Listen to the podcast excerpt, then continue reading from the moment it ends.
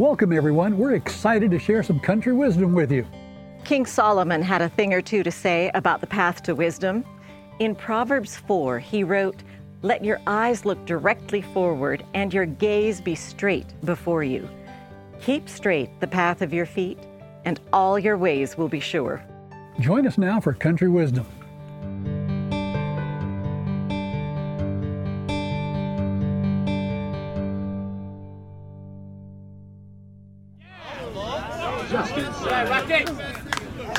Baby. Go to bat. It's all one strike. Hey, look at that. Not quite over the fence. hey, Chad. Good seeing you, man. Good to see you too. Thanks for Thanks. meeting us today. And, and you said you really wanted to meet us at the ball field because that's where some of your story is. And I don't know how much Janice has heard, but why don't you just go ahead and start talking? Yeah, absolutely. I uh, anybody that knows me knows that baseball was a big part of my life. It was something that helped me through a lot of difficult times in my life. It's something that I was very passionate about. To say that I was consumed by it would be an understatement. I- I identified with baseball. You see, I started up in a very loving family. Started out in life with a Christian family that showed me a lot of good values, and they began to show me the ways of life. And I never thought that there was anything really wrong with me, but the way that they raised me. You see, I was born with something called cleidocranial dysplasia dysostosis. Which I've never heard of. Yeah, Yeah. and there's a lot about it, and I'll just talk, I'll just say it's CC, CCD from now on, so that you know what I'm talking about. But basically, I, I didn't have any collarbones. I had a hole in my head here and here in my sagittal suture, which is an open fontanelle directly to my brain. I had 45 teeth pulled out of my mouth. 45. How many do we have in our head? I didn't think we had that many. A lot, a lot. And uh, I have hip dysplasia. Just to say a few things that are, are wrong with me. Medical doctors say there's about 100 things that are wrong with me. And with- Seriously. yeah, and I'm one in a million in the case of the syndrome that I have. But I didn't really realize that I had an issue with me. It was until I got to school and I began to show kids what I was what I was made of and what was wrong with me, and I would show them things like putting my shoulders together. I'm going to show you what I do so you can see what it, what it's like. But I can do this. I know, and in that moment, you had a feeling, you had something that you, you just saw. And the kids, they would identify me as weird, gross, strange, and I'd be getting all these labels that I began to identify as. so in your family, you never felt different. You go to school and now you feel like you're the odd man out. That's right, that's right. But my dad, with the love of sports, showed me baseball. And baseball is what I began to hide behind, and it was like a warm cloak. And I changed my identification from gross, not wa- wanted, into someone that could play baseball. And I began to play baseball all the way through high school, and it was something that I excelled at. I, I noticed you've actually, on that Louisville Slugger, you've got your name on the bat. Yeah. Not everybody has that. No, yeah, I had a friend that made it for me. He went to uh, Kentucky to make it for me, and that was very nice of him. But yeah, it's it's uh, something that I excelled at and played all the way through high school, and it opened up a new opportunity for me to go to college. I don't know if you've ever heard of it, but a school called Columbia Union College (CUC) offered me a scholarship to play at the NCAA Division II level, where some elite athletes get to play at th- their prospective sports. So you were good. I was I was pretty good. I, I I don't like to say brag about myself, but yeah, I played at a pretty high level.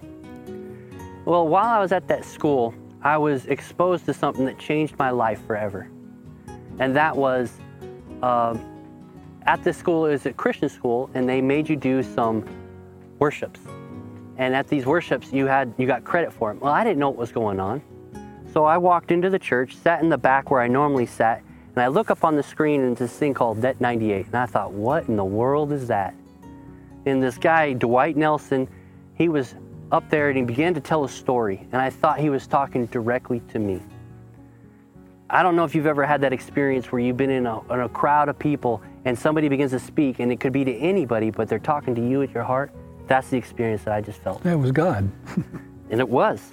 I believe what it was, What was. he saying that uh, made you feel like this is for me? I couldn't tell you everything that Dwight Nelson said, but what I locked onto was he said that you're beautifully and wonderfully made, and that God has a purpose and a plan for your life. And it began to change my perspective on who I am and what I was born with. I began to see all this grossness that I began to hide. I didn't tell my family and my parents the things that people said to me. I kept that all in my heart.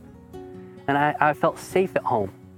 But I always held on to that baggage, those labels, those things that people would say that were mean and hurtful towards me.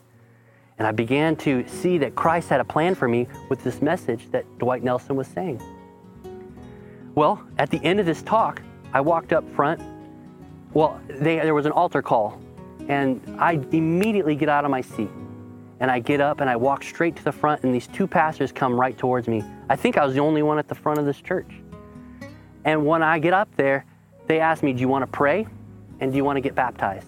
I said, Absolutely, let's do this. So I get the opportunity to sign a little card. I walk out of the church, up Flower Avenue, if you're familiar with Takoma Park's campus, towards Morrison Hall. And I don't want to go into the boys' dorm yet because I'm still chewing on everything that he's saying to me. I walk across the street into the commons area by Weis's library, and there's this little flower patch. And then it hit me. And I realized the plan that God has for me, that I am beautifully and wonderfully made, and that I am perfect for His ministry. And I just fall to my knees and I begin to cry and bare my heart to the Lord and asked Him to take all that baggage, all that pain, all that stuff that I was holding on to, and I gave it to Him. And I pray that you get to have that same opportunity where you get to be real and raw with the Lord. But now, we probably, I've got to tell you, Janice is getting slightly older. I'm not saying, um, but maybe we ought to go sit down in the bleachers and hear the rest of your story. Okay, let's do that. That'd be appropriate for me. I spent most of my softball career on the bench anyway, so I feel right at home. Sounds good. All right. Sounds good. Uh, appreciate you sharing, man. Yeah, absolutely. The great Catholic monk Martin Luther was so concerned with his salvation that when in Rome he climbed the holy stairs on his knees to earn salvation. But when he reached the top, God flashed a Bible verse before his mind The just shall live by faith. That brings me to the title of a free pamphlet that I'd like to give you. It's called Am I Good Enough? It's easy to get your copy. Go to talkingdonkeyinternational.org and order offer 107. Am I good enough? It will be a comfort to you. I have to admit, I will never get used to Tennessee humidity, but it's a little easier to take sitting down. This is true. This is very true. I don't know how you live here. Well, my parents moved here and we decided to come and, and live with my in laws so we could be closer together. Chet, we kind of left you in the garden. I want to hear the rest of that story. Yeah, yeah. You know, um, I had just dedicated my life to the Lord and knew that I had a purpose for Him. But your identity is what you allow people to see. And I wasn't prepared for everybody to see what I was so raw and real with with myself. And I continued to be dedicated to my game of baseball. And I played there at CUC for the rest of my time until I graduated, and I was quite successful. I was the USCAA Player of the Week, which is the league that we lived, we played in. I was an All-American nominee. I wasn't the All-American, but I was nominated, so I was part of the top crowd in there. I was an MVP of my team multiple times, and I was the captain as well. So I had a lot of success with baseball. But when I graduated, I didn't have a plan B. It was baseball all the way. And so when I c- continued to play some baseball, I had a tryout with a couple teams, and it wasn't really going anywhere. And finally, the Chicago Cubs gave me one last opportunity. And I was there trying out for their minor league team. I was there for five days, and they came up to me and they said, Look, you're not what we need. Thank you for coming, but see you later. And that was devastating to What, me. I was going to say, what does that do to you when you, your whole focus is baseball and baseball doesn't come through? Yeah, with no plan B. I got to tell you, he, he did come up with another plan. he wrote a book about those experiences. And uh, why don't you tell us a little bit about That that? was a little bit of a shift of focus. Yeah, real shift, yeah. Yeah, um, that book was something that came about about my life and some of my experiences that I go into throughout my life in the military. And it was an inspiration that was brought on by some of my students that I used to teach back in Milo at, in Oregon. Chad, help me out. Military, with all of the things you listed, that's wrong with you? Yeah, so I don't make it into the baseball realm. I go into depression. I bounce around from job to job, not really sure where I'm going with my life. and I find myself homeless, living in a garage outside of a worm factory, literally printed on the sign, worm factory. And my brother calls me out of the blue. He says, Chad, what are you doing with your life? And I said, Well, I'm thinking about investing in some worm poop. What do you think of that idea? my brother, he laughed and he's like, Yeah, you might be able to do that. But you ought to think about going into the military. You're still young, you got a lot of energy, you got a lot to offer. You ought to explore that opportunity the Special Forces has some opportunities for bonuses, and they could pay you quite a bit of money. And I thought about that, I thought about that, and I get off the phone with him, telling him, well, I'm still thinking about the worm poop idea. but uh, I let him go, and, and I said, you know what, this is not the end game for me. I'm not going to stay here. I'm going to get off the bench, I'm going to go somewhere. And with that said, I, we need people in our lives that I consider swim buddies, that are willing to call us out of the funk that we're in and they, they recognize the potential that we have. Christ himself did the same thing to the woman at the well. And he said, when he called that woman who was a Samaritan, he said, You have more to offer. And if you're looking for the water of life, I'm right here. I have that potential for you. And she becomes the first gospel messenger telling people about Jesus Christ as she goes into Samaria. Well, my brother did the same thing for me. He said, Chad, go do something with your life. Get off the bench. Get out of the, the factory, the worm factory, and go do something.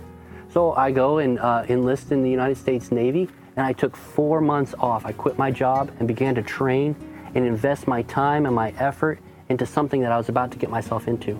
I changed my diet, I changed my workout regimen, I began to consume my knowledge with the, the people that I'm going to be around and the things that I'm going to be doing, to the point where I knew that I was ready to go in.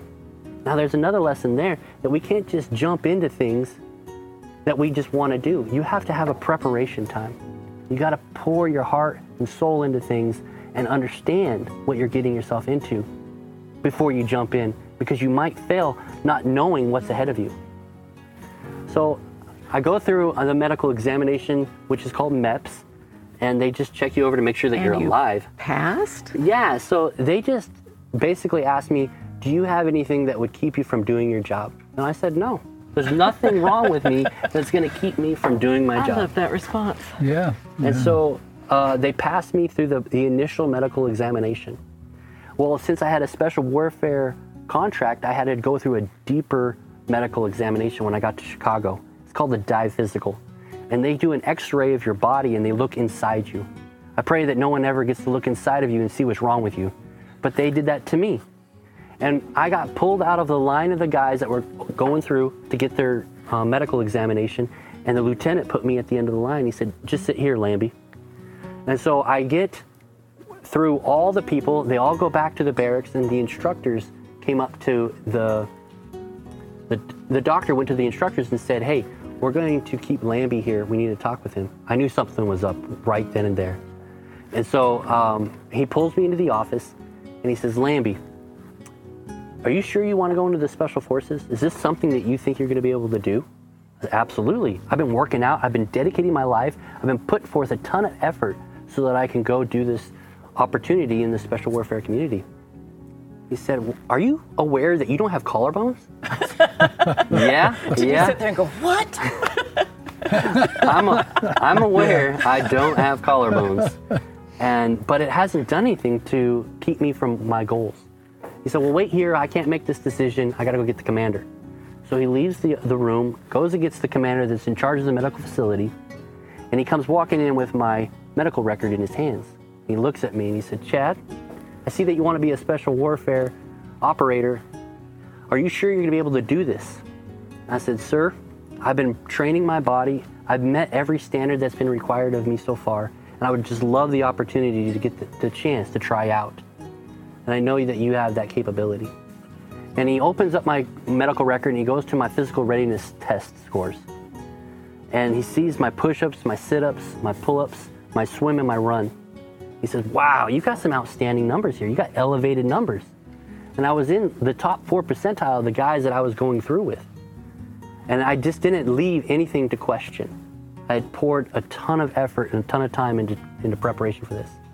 And he said, I don't know if you're aware of this, but the military has a rule that they don't allow people in if they're missing a bone. but I'm going to sign a waiver for you that allows you to go for your dream and goals that you want to be in the, ma- in the military. I said, Thank you. I really appreciate that. And he signs it, and they take some pictures of me putting my shoulders together for their medical records Wow. so that they would they knew what they were allowing to go through the doors. And I walked away and I understood, wow, if I didn't go through the preparation process, if I didn't pour my heart into this, then I could have left so much on the table. We have another story of that in the Bible with Moses. Moses had an opportunity to be a leader for the, the Israelite nation. He was called to save the Israelites, and when he put the the plan for God in his own hands, he ends up killing an Egyptian. He then has to go out into the wilderness for 40 years. And he takes 40 years of preparation before he's ready to do what God intended him to do. I pray no one has to go through 40 years of preparation. But there I was, four months preparation, and I'm meeting what I wanted to do. Well, that led to an opportunity to go to Special Warfare Combatant Craft School in Coronado, California, San Diego. This is the special warfare community that I was trying out for. Well, when I got there, I was put on a slab, a concrete slab, on a hold because there was another class going through. There couldn't, there wasn't enough room for us to get into there, so we were sitting there and we would work out and prepare for the opportunities to try out. Well, every Friday they had a Prove Yourself Friday. And basically we do push-ups, pull-ups, but on this particular day, we were to do flutter kicks. Flutter kicks, you lay down in a horizontal position and your feet are six inches off the ground and they go up 18 inches and they go in intervals until your stomach is totally exhausted. For me, two. There What do you think? Yeah. Yeah. I challenge anybody to do 100 of them, and it would be uh, uh, quite an achievement to be able to do 100 four count flutter kicks. And four count basically means one, two, three, one, one, two, three, two, until you're exhausted. Well, this particular day we had 30 guys lined up, and we were starting this competition. 30 guys get to 100, and we're down to five. And five guys, we get to about 200, and it's just me and Mike Corvelli. We're just dropping off like flies. And Mike Corvelli and I are pushing each other along, encouraging each other, and he gets 250. Now, let me remind you that 250 is the maximum that anybody had ever done while on hold, waiting. So it's, it's quite an achievement just to get to 250. And he quits. He says, Lambie, get to 300. You got this. And I thought to myself, all right, no problem. Let's keep going. And all of a sudden, all these guys heard what was going on and they began to gather around and see me go through this pain and agony I was just putting myself through for no reason because I'd already won the competition. And they kept encouraging me and encouraging me. And one of them said, when I almost got to 300, like, oh, he's going to get 300, no problem. Lambie, you got to get 400. And I'm not even focused on a number. I'm just going through the pain and just going through the focus and just being lifted up by the encouragement and camaraderie that's going on with my buddies around me. And they're pushing me and pushing me, and I'm getting closer to 400. And finally, one of them said, Lamb, you need to get 500. And that's when it hit me. I got laser focused on 500. And that's twice what anybody had ever done before. Yeah. Yeah, it was something that was insurmountable. It was something that wasn't even discussed. Like, why would anybody go 500 four count flutter kicks? It's just crazy. But I got focused on this number, and this is I'm in I'm in the fight. I'm not going to quit. I'm going to go for this number. So I push myself and push myself and push myself till I get to 499, 500, and my body just quit. And the guys pick me up, and I go through this great, you know, congratulation from these guys, and they really made me feel good. But the real thing that I pulled away from that whole experience was when I was sitting by myself and I was thinking about it. I said, wow, what if I didn't put a limit on myself? Could I have achieved more? Could I have kept going? If you weren't focused on 500, Yeah, I put a wall on myself, a limit on myself, and so once I hit that number, I just totally collapsed. I quit. It was like my body just gave up. And we definitely do that in our own walks in life. We just we give up. We we have these limitations that we give ourselves. And when we focus on what God has in our lives, He can see so much more potential that we have to offer. We always hold ourselves back from what we're totally able to to achieve. Now, Chad, we can't just leave you there. We've got to hear the rest of the story, and you got about three minutes. Okay, okay. so we move on, we get through that perseverance and camaraderie, and I get an opportunity to class up. Now I got a paddle over here that I want to grab, if that's all right.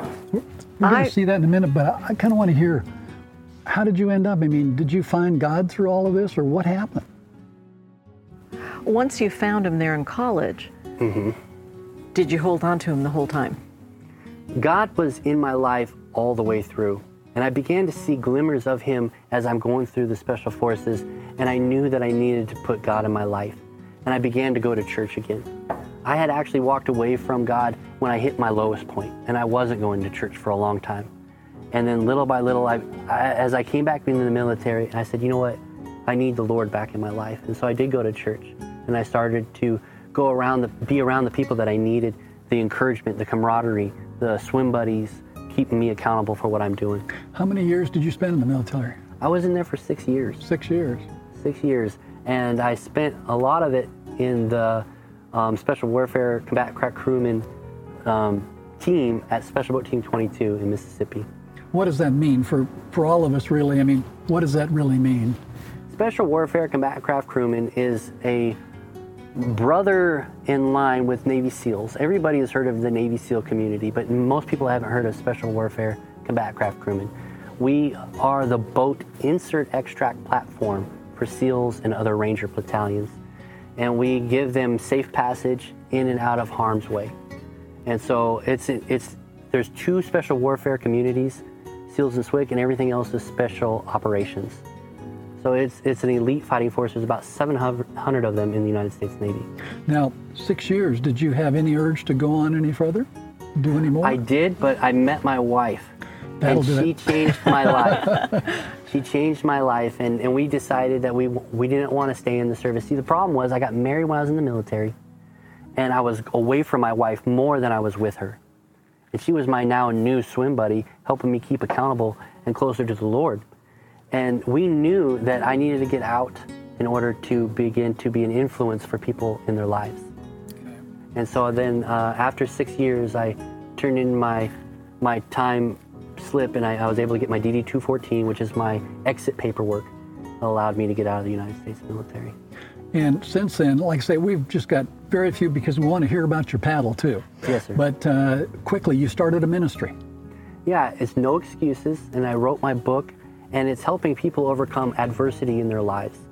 And I'm willing to give them the formulas that I learned while I was in the special forces and life, going through the adversity that I went through, helping people realize that there is no limit, that there's so much more potential that we're leaving out there and we're not allowing God to work through us. It's so amazing. I mean, I I look at you like almost a Superman with what your body is and what you did in life. You know, it's it got to be all God, right? to God be the glory. You know, I looked at what I was born with as a curse. And then it wasn't until God real, made me realize that there is potential for me and there's a purpose for me in my life that I transformed that curse into a ministry, into a, a positive experience for young people and all people alike. Well, we've got to hear about this paddle. I know. The baseball bat, when he got out and he has a bat, that I can understand because one thing I knew about him was he used to be a ball player, or still is. I shouldn't use the past tense, but you know what I mean. And then he had a, ba- uh, a paddle. Yep. I'm going, is that a paddle? I'm trying to figure out, is he carrying a paddle? He is. Let's go check out the paddle. All right. The great Catholic monk Martin Luther was so concerned with his salvation that when in Rome he climbed the holy stairs on his knees to earn salvation. But when he reached the top, God flashed a Bible verse before his mind The just shall live by faith. That brings me to the title of a free pamphlet that I'd like to give you. It's called Am I Good Enough? It's easy to get your copy. Go to talkingdonkeyinternational.org and order offer 107. Am I good enough? It will be a comfort to you.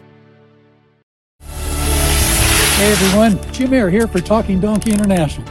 You can rest assured that when you follow Talking Donkey, we're going to take you someplace in the world, not in a stuffy old studio. But if you missed one of our programs, although we broadcast all over the world, you can go right to our website, talkingdonkeyinternational.org, and check out some of our programs right there. And thank you so much for your support. Janice, look at that paddle. I saw it when he got out of the van. Beautiful. Yeah, the paddle is very significant for us when we go through training because it's something that we have to carry with us everywhere we go. It's what directs us and propels us when we're in our boats. But we have our names inscribed on it, and it's all uniform black. And whenever we would sit it down, we'd set it down on our equipment. And the instructor staff, if they didn't like what we were doing, they would come up and they couldn't reprimand us physically, they couldn't hit us. So they'd grab your paddle and they'd begin to beat it against a rock or a tree and it would begin to chip and gouge and create pot marks all over it. I can see that. Yeah, it would be not in the shape that it was intended for. And it was your job to pick up all the pieces, go home and get some wood putty and begin to put wood putty back into all the holes, the cracks, and the imperfections. Then you had to sand down the paddle till it was nice and smooth. Then you had to take paint and recover that whole paddle so that it was back to its original purpose, not just a hunk of wood. And this is hugely impactful in my walk in life because we all have cracks, we all have holes, we have divots all over us. And what are we filling those divots in with? What are we filling those cracks in with? People sometimes go to drugs, they go to pornography, they go to a lot of different things, but really what is most important is the Holy Spirit to put the Holy Spirit in our lives and it begins to bond and it's not right away, it takes time. And once it adheres, then we need to, you're not done because you have pieces that are sticking up, you got to sand it down. We have to go through a, a purification process, a, a walking with Jesus process, and begin to get it nice and smooth. And then finally, you get to have that final coat so that it's back and you can't see the scars. And that's the character of Christ. Amen. And once you, you have the character of Christ on you, they no longer see your name on here, but it's Christian. And so when they see the intended purpose, they don't see Chad Lambie. They see Christian exuding the character of Christ that has been covered over with the character of God by the Holy Amen. Spirit. Amen. Chad, I want to thank you today. It's incredible your story. I, you know, it, it's like, I'm getting the book yeah, yeah, yeah. or borrowing yours. I don't know. Folks, I look at this, this incredible young man, what God did in his life.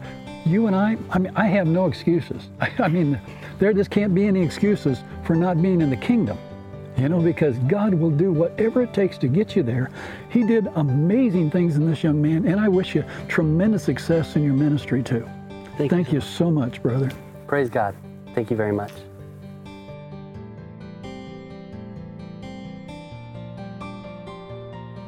Thank you for watching. Join us again for another exciting Country Wisdom. See you next time.